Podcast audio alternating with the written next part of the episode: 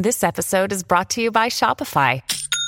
Forget the frustration of picking commerce platforms when you switch your business to Shopify, the global commerce platform that supercharges your selling wherever you sell. With Shopify, you'll harness the same intuitive features, trusted apps, and powerful analytics used by the world's leading brands. Sign up today for your $1 per month trial period at shopify.com slash tech, all lowercase. That's shopify.com slash tech.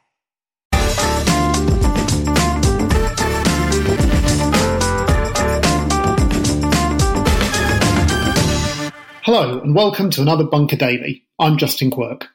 The topic of COVID is a paradise of hindsight, a world of self appointed experts and rebadged pundits who can tell us what should have happened and sometimes rewriting what did happen to suit their own agendas. But it's pretty short on people who could see what was going to happen and made any useful predictions of what governments and health agencies ought to do to deal with a growing world emergency. Our guest today is firmly in the latter category, and he's even more unusual because he's not a trained epidemiologist, clinician, or healthcare expert of any kind. Instead, Tomas Pueyo is a writer, marketing expert, and the head of an online learning business in Silicon Valley. Until early 2020, his posts on Medium had titles like What the Rise of Skywalker Can Teach About Storytelling and What I Learned Building a Horoscope That Blew Up on Facebook. But on March the 10th, 2020, he put up an article entitled Coronavirus Why You Must Act Now. It made a strong, simple argument for rapid lockdowns at a time when Boris Johnson was still arguing that washing our hands was enough. The article would be viewed 40 million times in its first nine days and be translated into more than 40 languages. Fortune magazine would go on to call Pueyo the overnight coronavirus expert, and he would expand his ideas into an equally influential essay, The Hammer and the Dance, his argument was that the following 18 months would involve a hammer, one short and extremely painful lockdown, and then a series of dances where countries unlocked and relocked depending on local conditions, new waves, and variants. If you acted quickly and firmly, Pueyo argued, the strong measures need only last a few weeks, with small peaks in infections afterwards, all at comparatively little cost in lives and money. The alternative was tens of millions of infections, a collapsing healthcare system, and vastly more deaths guess which option Britain opted for. Tomas is here today to talk about the hammer and the dance more than a year on and what he thinks happens next. Tomas, thank you for joining us. How are you today and where are you? Thank you. Uh, I'm great and I'm in uh, California in the United States. So, winding back the clock to last year and your essay, The Hammer and the Dance, and that whole period, when did you first hear of the new coronavirus and what was the point where you realised its severity? It was in January, right? Everybody was uh, looking at China. Everybody was seeing the hospitals uh, being built overnight there. Uh, so in that regard, I was like everybody else. The only difference is that I just started looking into the the data and the numbers of COVID, uh, starting to get acquainted with the math behind it. I was lucky enough to have experienced internet virals, which mathematically are very similar to the growth of uh, in epidemiology within a matter of days, I was able to understand what an R of 2.7 meant for the rest of the world. And almost 18 months on, when you look back at that essay, The Hammer and the Dance, and the others around it, how do you think they've stood up as pieces of work? Is there anything that you think you got wrong, or you misjudged, or you underestimated?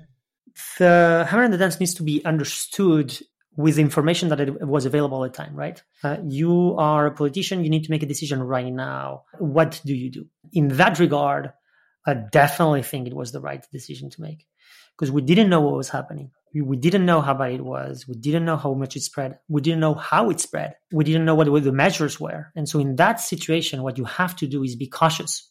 And so you want to close everything to understand what's, what's happening and then take the right measures. However, there's one misconception from the hammer and dance, which is once you apply the hammer, you can still use the hammer over and over again. And that's absolutely not the way it should be interpreted. Because the hammer, one of the key points is okay, let's buy yourself time, let's reduce the the, the caseload uh, so that your uh, healthcare system doesn't collapse. But more importantly, it's this uh, factor of time and learning what you need to do to fight it. Once you know how to fight it, then you should dance. You should do things like test, trace, isolate. The cost of applying lockdowns over and over and over again is tremendous. And that's definitely not what people should have done. Countries should have learned to dance. Uh, so I still, for most of these countries, uh, of developed countries, I think the hammer and the dance is still valid. Now, not all the countries are in the same situation. Developing countries, for them, the hammer doesn't even work. That's not something that we knew in March, so it would it was worth trying. But once you have an, a hammer, like in Argentina or Peru or in India, and you see it doesn't work, you have new data and you need to reconsider what your approach is.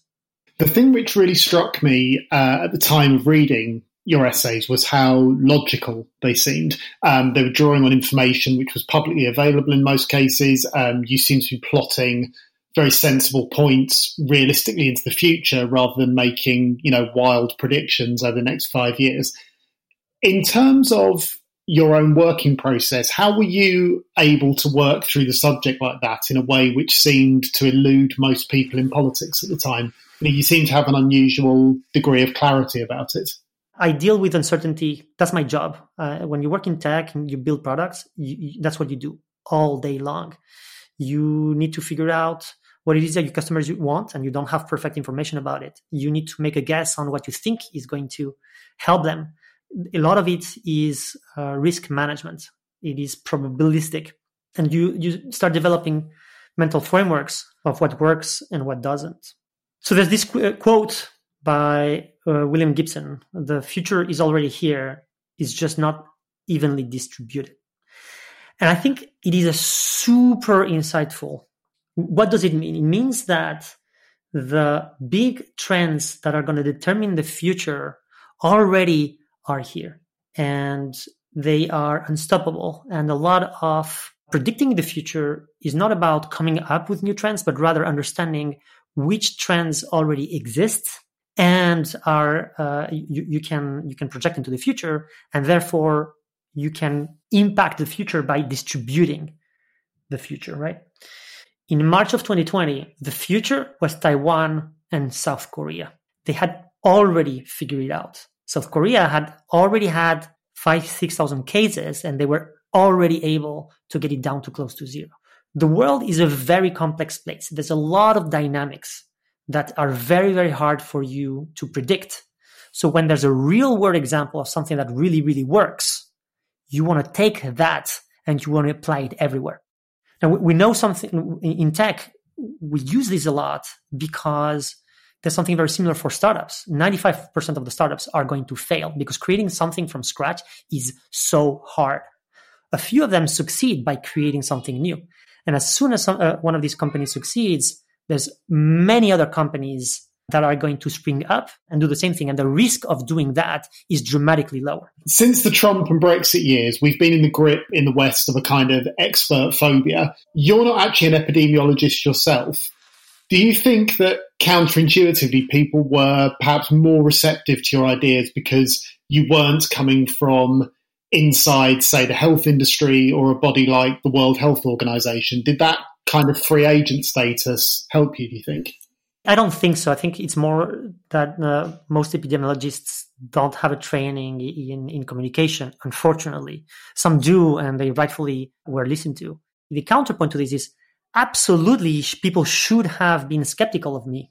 And they were, and they should have, because I don't have credentials. That begs the question of trust. Who should we trust and why? Uh, if you go back 30 years, who do you trust? You trust the gatekeepers, the newspapers, the BBC, the government. They are the ones who have a voice and you listen to them. Now you're in a world where everybody can have a say. And the result is you're going to have a lot of shit, but also in some cases, some people might have something that is worth contributing to the conversation. If you don't know where good information is going to come from, how do we know who to trust? Well, I think you want a lot of signals. But at the end of the day, a lot of it goes down to a track record.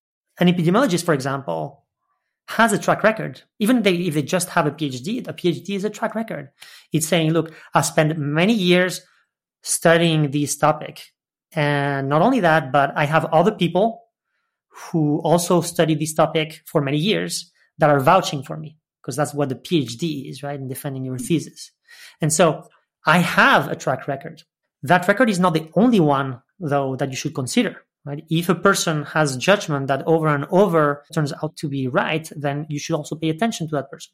And if a lot of other people look at a piece of content and think, yes, this makes sense, that's also a lot of uh, validation. And so to me, credentials are one source of trustworthiness, but in a world of internet, they shouldn't be the only one. So do you think has that removal of gatekeepers already completely changed our idea of what an expert is or should be? I mean, when Dominic Cummings, the uh, Prime Minister's advisor, was running the government here in the UK, he was very heavily in favour of technocracy over conventional elected MPs. Do you think that change has already taken place then? I think in March 12, I uh, went on on British TV and I was talking with uh, John Edmunds, I think, at the time, and uh, he was one of the advisors of the Sage Group. At the time, they thought that lockdowns were impossible, that people wouldn't respect them, and so that's one of the key reasons why the government said, "Hey, let, us just not uh, uh, apply the hammer and the dance. Let's just run this uh, virus." And so the reason why they thought this is apparently because they got some advice from behavioral psychologists telling them that this wouldn't, wouldn't uh, be possible, right? Being wrong in that is crucial because then tens of thousands of lives are at stake. This is an example where uh, technocrats failed, right? In Sweden, they followed uh, uh the technocrat advice and uh, that has costed many, many lives for no uh, gain in the economy. Trusting technocrats as a rule of thumb in a situation like this where there's a lot of information where you're a politician you have to make decisions you, you have no clue uh, what to do and hundreds of people are telling you what to do that's very very hard. And uh, uh, as a rule of thumb listening to technocrats is a good idea. But you can't just do that because as we can see in the uk or sweden the outcome was poor. And so the question is, is what is better than this? And for me the metaphor that we should be using is encyclopedias versus Wikipedia, right? An encyclopedia is a 20th century technology uh, where you have a few people in their corner working very hard to come up with the right articles to publish. And then after years, they publish them and they're very proud of the quality and the quantity. And then comes the 21st century um, uh, equivalent, which is Wikipedia, where millions of people can contribute. A few thousand are super active, but they have a process that means that there's many, many more articles, and on average, they're at least as good.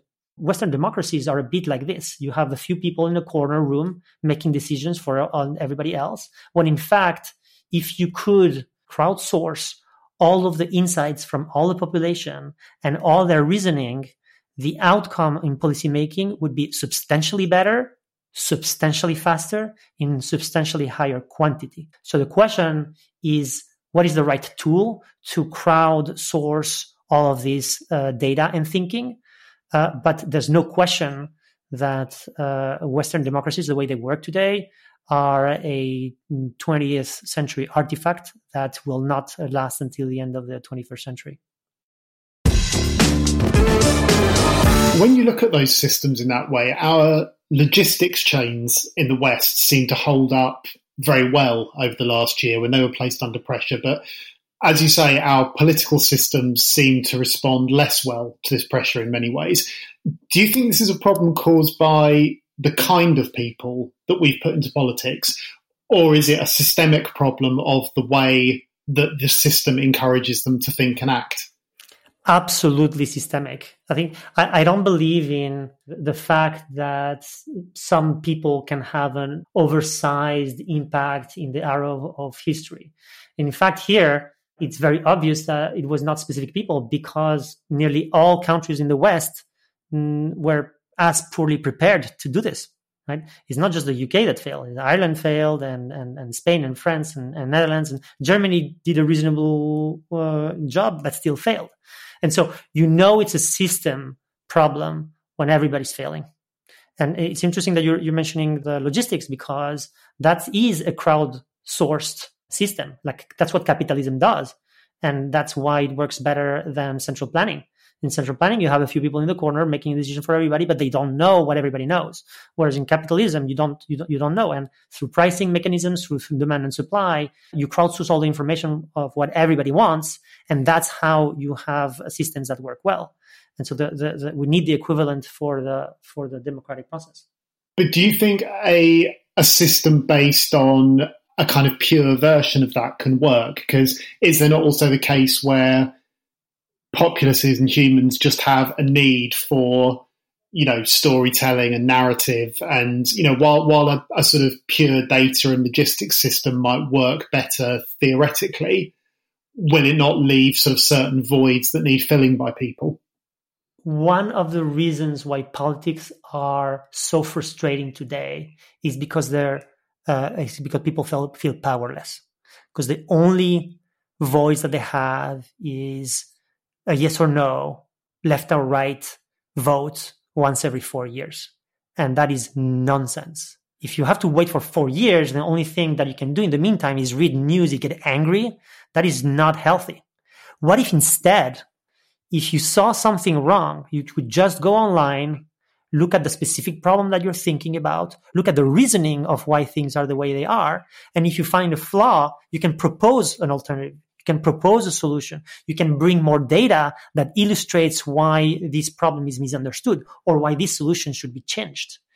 If people felt empowered like this, how much more productive would we be? And then not only that, but now suddenly the the storytelling is not about Cummings uh, and, and Boris, but about the specific problem that you're talking about. I think a good example of all of this is uh, the fact that in in uh, Switzerland, for example, all of these the stuff that we're talking about doesn't exist. Who's the president of Switzerland? Do, do you know? Nobody knows because it doesn't exist. There's uh, there's a, a, council of people, and uh, uh, they can't be professional politicians and, and things like that. And so, because they have a system that's different, that doesn't require this uh, this kind of prime minister uh, uh, role, suddenly you don't have the storytelling, and it doesn't mean that there's no politics. Uh, it just means that everybody doesn't get focused on these crazy soap operas and instead focus on governing better. Yeah, certainly. After our last few years, I'd be I'd be very keen on politics becoming very very boring again in this country and people just ticking along with it. You've talked recently on Twitter about the value of reading books as opposed to consuming what you termed fast news. And you said, and based on the reasoning that the intensity of thought per minute of your time is much greater. Can you explain the thinking behind that a little? The way social media uh, uh, takes advantage of us is they, they know the buttons that work. They know how to get your engagement, your attention, how to get your click. They are engineered for extracting your time because your time is money through advertising. And so you, you need to be proactive in managing your attention. And so you need to ask, okay, how is my attention best used? And this is a very novel problem. Uh, if you go back to, to even just the 19th century, you had very little information at your fingertips. You had some books, uh, and you, then you had the people around you. But now suddenly you have a deluge of information from all over the world. And you have the best and you have the worst. And because people are trying to take advantage of you to attract your attention with stuff that's not forcefully good for you, you need to be proactive on deciding what is the best for me. And the best for you is going to be whatever is most thoughtful. Whatever a person that is intelligent has thought for the longest and has been able to condense the most. And that by definition is not going to be the stuff that, that, that appears on the news or usually in your Facebook feed, because that's not their goal. Their goal is to grab your attention, not to, to provide you with thoughtful insight. And so you need to have heuristics, rules of thumb or of where to get your insights from. Usually books are a good rule of thumb because people put a lot of thought in their books. They, there's many, many more hours of work per hour of your consumption. Whereas in a, a newspaper article, for example, that one uh, writer might have uh, published in uh, written in 20 minutes, the level of thought is not going to be as intense. And when you do have to engage with online culture, what are your your own tricks for avoiding getting sucked into these time wasting, eye catching web bubbles? Do you have sort of practical steps? Do you have blocking software or something? Or? As a human, you have two options. Either you're not exposed to a, st- a stimulus or if you're exposed to the stimulus, you're able to not respond to it. The second one is very hard because it's a science. It's a science of engagement. So Facebook and company know exactly what's what's compelling to you. Uh, the only way to do that is if you're extremely aware of what's happening in your brain, and the only way to do that is by developing this self awareness. The best process for that is meditation. Right. So if you meditate, if you think about these things, if you're very aware of who you are, what you are, how your brain works, you can catch yourself in the middle of being engaged uh, by something that you don't want to be engaged in, and you can stop it. Now that is hard.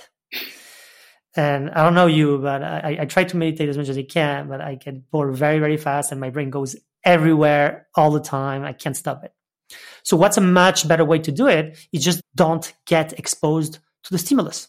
If you don't go on Facebook, you are not going to be attracted by the content on Facebook. If you don't go to the New York Times uh, page or the BBC page online, you are not going to fall in that black hole of content. And so uh, that's the key. The key is don't even get exposed to the black holes, doom scrolling, right? Uh, instead, be very thoughtful of what sites you go to. In my in my case, I I don't visit Facebook.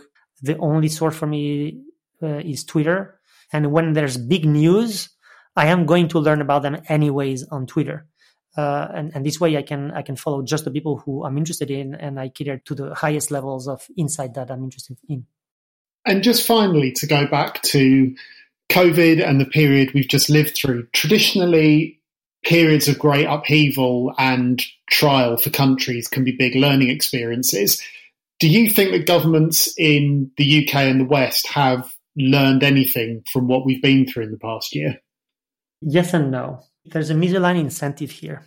If governments admit that they're that they were wrong, they will basically admit that they wasted thousands of lives and billions of the economy. And so they have a strong incentive to say, no, no, everything we did was the right thing. And that is obviously not conducive to learning. And so I think that's going to be the preponderant behavior nothing to see here. Everything we did was right. Uh, we're all superstars. All right. There might be some things here and there, but but but not much. I do hope that there are uh, legislation changes, uh, especially around uh, what to do with test trace isolate under a, uh, a pandemic. After MERS, this is what South Korea did after 2016. They had MERS. Then they they approved uh, a law that prepared them for the next pandemic, and they just lifted the dust from from that uh, law in 2020. They applied it, and here they are. I hope we approve uh, something like that in Western governments, and I think it's still doable. But I think the biggest learning is actually not from the government because the government behaves the way it does uh, because that's the system and that's the, how the system works. I think the biggest learning is for us. There's been a dramatic reduction in the sovereignty of nation states because every nation state's behavior has been compared to the behavior of other nation states. And we have seen in real time their decision making and how poor it was. And so now people are going to be way more i believe way more reluctant to think that governments are doing everything uh, that they should be doing and I want to believe that this will push for better tools for decision making. That's an optimistic note to end on. Uh, Tomas Pueyo, thank you for joining me today. Thank you for having me. It was great. Listeners, thank you for joining us too. Remember, there's a new bunker every Monday to Thursday, plus a weekend edition. And you can support us by backing us on Patreon, the crowdfunding network. Search Patreon Bunker Podcasts to find out about early episodes, our classy merchandise, and ticket discounts for our debut live show. The Bunker versus Oh God What Now is at the Leicester Square Theatre on Tuesday, the 10th of August. Tickets are available at leicestersquaretheatre.com. Thanks for listening. See you next time.